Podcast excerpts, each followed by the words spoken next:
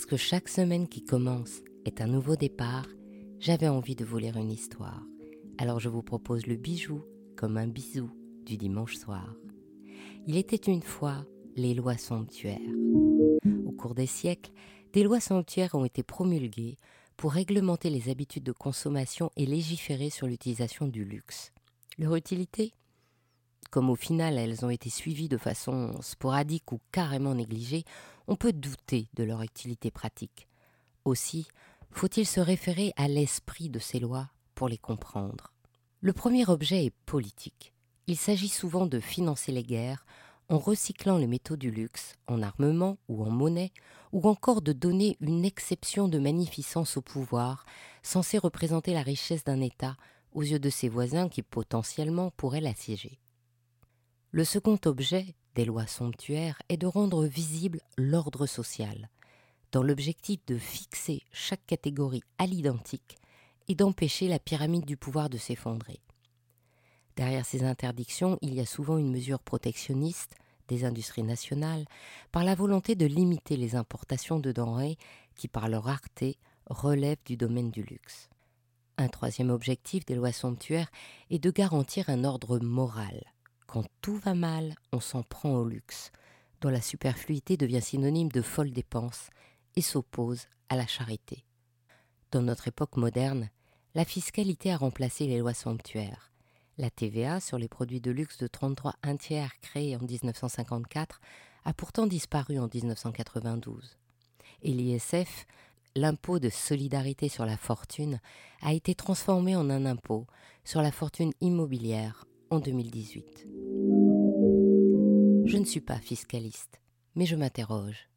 La joaillerie que j'aime appartient au domaine du luxe, mais les joailliers que je présente qu'ont-ils en commun avec les 27,9 milliards de dollars de chiffre d'affaires de LVMH ou les 12,1 de Kering qui pourtant hissent la France en tête du classement des sociétés productrices du luxe mondial? Ne risque-t-on pas aujourd'hui après cette période d'immobilisme inédite du Covid qui va provoquer et provoque déjà nombre de dépôts de bilan et de licenciements, assister à une montée de boucliers contre le luxe, taxé de superfétatoire, sans considération des métiers d'excellence qui le nourrissent et des mains qui le créent? C'est pourquoi je vous propose une plongée dans l'histoire des lois somptuaires et de leur motivation. Le mot somptuaire vient du latin sumptus qui veut dire la dépense. Ces lois visent donc à limiter la dépense des particuliers. Zaleukos de Locre, législateur mythique de la Grèce antique du 7e siècle avant Jésus-Christ, créa une des premières lois pour limiter les marques extérieures de richesse. Il préconisait notamment que nulle femme libre ne doit arborer de bijoux d'or sur elle, ni porter une robe brodée, à moins qu'elle soit établie comme prostituée, et que nul homme ne doit porter de bagues en or. Dans la Rome antique, la première loi somptuaire fut votée en 2015 avant Jésus-Christ. Elle s'appelait Lex Opia. À l'époque, Hannibal a infligé de lourdes défaites à la République romaine, qui en plein milieu de la Seconde Guerre punique ne trouve rien de mieux à faire qu'à limiter le luxe des femmes. La Lex Opia prévoit que les femmes n'ont plus le droit de porter plus d'une demi-once d'or sur elles, ce qui équivaut à 13 grammes, les vêtements multicolores leur sont interdits, et elles ne peuvent plus utiliser de voitures tirées par des chevaux dans l'enceinte de Rome. On ne voit pas trop comment ces limitations peuvent soutenir le moral de la République, mais il est à noter que le premier mouvement d'un État qui perd sa fierté est de s'en prendre aux femmes par le biais de leur parure. Comme s'il y avait une logique à d'une part considérer les femmes comme impropres à la citoyenneté et de l'autre à décrédibiliser leur possession comme ayant un impact négatif sur l'État. Cet illogisme n'était pourtant pas dénué de fondement, car cette loi est restée célèbre par son abrogation. En effet, les Romaines avaient d'abord obéi à la loi, sentant bien qu'en temps de guerre le luxe offense. Mais en 195 avant Jésus-Christ, Rome ayant recouvré sa richesse, les Romaines se regroupent et vont jusqu'au Sénat demander l'abrogation de la Lex Opia. Tite-Livre raconte elles allèrent en masse assiéger la porte des tribuns qui s'opposaient à la motion de leurs collègues, et elles ne s'éloignèrent qu'après avoir obtenu leur désistement. Cette première manifestation féministe restera dans les mémoires et le consul Caton l'Ancien, en s'adressant aux femmes au Sénat, exprimera cette peur des femmes en disant Dès qu'elles seront égales, elles seront supérieures à nous. Les lois somptuaires ne s'arrêteront pourtant pas. Il y aura les lois Orchia, Antia, Lucinia, Didia, Oemilia, qui limitent la toilette, les vêtements, les repas, les bijoux, bref, toutes les marques extérieures de richesse quand Rolex n'existait pas. En 22 à Rome, les sénateurs Quintus Atterus et Octavius Fronton s'insurgent contre le luxe régnant parmi les citoyens et proposent d'interdire d'utiliser de la vaisselle d'or pour les repas, de réduire l'argenterie, le nombre d'esclaves et le mobilier. Mais comme l'époque était à l'abondance, ces propositions n'auront pas de suite. Au Moyen Âge en Italie, les ordonnances somptuaires explosent entre le XIIIe et le XVIe siècle plus de 300 lois contre le luxe régissent les cérémonies privées, les banquets, les mariages, les funérailles et surtout les vêtements et les ornements féminins. Au Japon, à l'époque d'Edo ou ère Tokugawa, les lois somptuaires ont pour but de limiter les impayés des samouraïs dont se plaignent leurs fournisseurs et en Bavière, ce sera le prince Maximilien-Joseph III au XVIIIe qui essaiera de légiférer contre les excès de l'art baroque. La France est l'un des pays où les lois somptuaires ont été les plus nombreuses. Louis Ier commence en 817 par interdire aux évêques tout habillement mondain, les robes de soie ou les ornements d'or. Philippe III, le hardi en 1279, limite le nombre de vêtements et leur coût par rapport à leur possession en terre et en meubles, c'est-à-dire clairement que l'on doit avoir l'apparence de son statut social. Philippe IV, dit Philippe le Bel, de 1224 à 1294, promulgue plusieurs lois qui interdisent les voitures, les fourrures, les pierres précieuses aux bourgeois, et défend aux orfèvres de fabriquer de la vaisselle d'or et d'argent aux clients qui n'ont pas un revenu de 6000 livres tournois. En 1310, il ordonne carrément à tous, sans exception, de porter la moitié de leur vaisselle de métal précieux à la monnaie, c'est-à-dire à la banque centrale de l'époque qu'il est en train de créer. François Ier fera interdire de vendre des étoffes précieuses à ceux qui ne sont pas princes, grands seigneurs ou ecclésiastiques, comme par ailleurs il fait créer le camp du drap d'or pour éblouir son rival Henri VIII, cette disposition est clairement une façon de créer des distances sociales. Par la suite, il réservera même le velours et la soie aux enfants de France. Le luxe devient alors synonyme de pouvoir royal. Dans l'édit de 1521, où il dépouille même le clergé en ordonnant de porter l'argenterie et la monnaie pour la fondre, il affirme ce pouvoir absolu en reprenant les marqueurs du luxe auprès de la caste supérieure qu'il a créée. Henri II, Charles IX et Henri III promulgueront aussi leurs lois somptuaires qui interdiront pêle-mêle la parure à certaines catégories sociales, la futilité à tous ou l'importation des matières comme la soie. La croyance est que le luxe distingue le pouvoir en le rendant reconnaissable.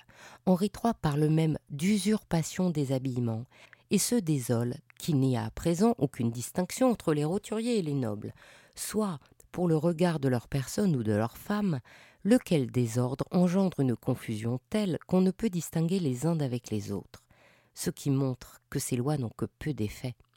Et fait dire à Montaigne que les rois commencent par quitter ces dépenses, ce sera fait en un mois, sans édit, sans ordonnance, nous irons tous après. La loi devrait interdire au rebours que le cramoisi et l'orfèvrerie est défendu à toute espèce de gens.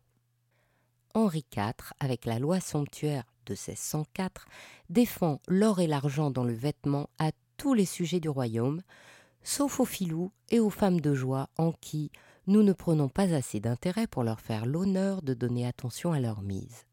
Ce qui ne l'empêche pas de laisser ses maîtresses se parer et d'offrir de magnifiques bijoux à Gabriel d'Estrée. On sait par ailleurs qu'il faisait peu attention à sa mise et qu'il ne se souciait que de son panache qu'il accrochait avec un bijou. Son luxe à lui est de constituer le trésor de la Bastille pour faire face à toute déclaration de guerre de ses voisins. Son intention est que le luxe est au service public. Il déclare notre noblesse, laquelle doit conserver ses biens et moyens à eux délaissés par leurs aïeux, pour l'employer avec honneur au service et bien de cet État duquel elle est le principal soutien. Les édits de 1613, 23, 29, 33, 34 et 39 de Louis XIII régissent aussi le costume, mais on sait que c'était un roi qui aimait la simplicité. Il déclare La licence, née dans la confusion de la guerre, a été suivie du luxe, qui a pris un tel accroissement par la connivence des magistrats qu'il est pour réduire ce royaume à une langueur mortelle. Louis XIV, le roi le plus luxueux, sera aussi celui qui dictera le plus de lois, édits, déclarations contre le luxe. Lui qui exige une cour chamarrée, dénonce en 1660 le luxe des habits, carrosses et ornements et se pose comme un pater familia qui défend ses enfants contre eux-mêmes.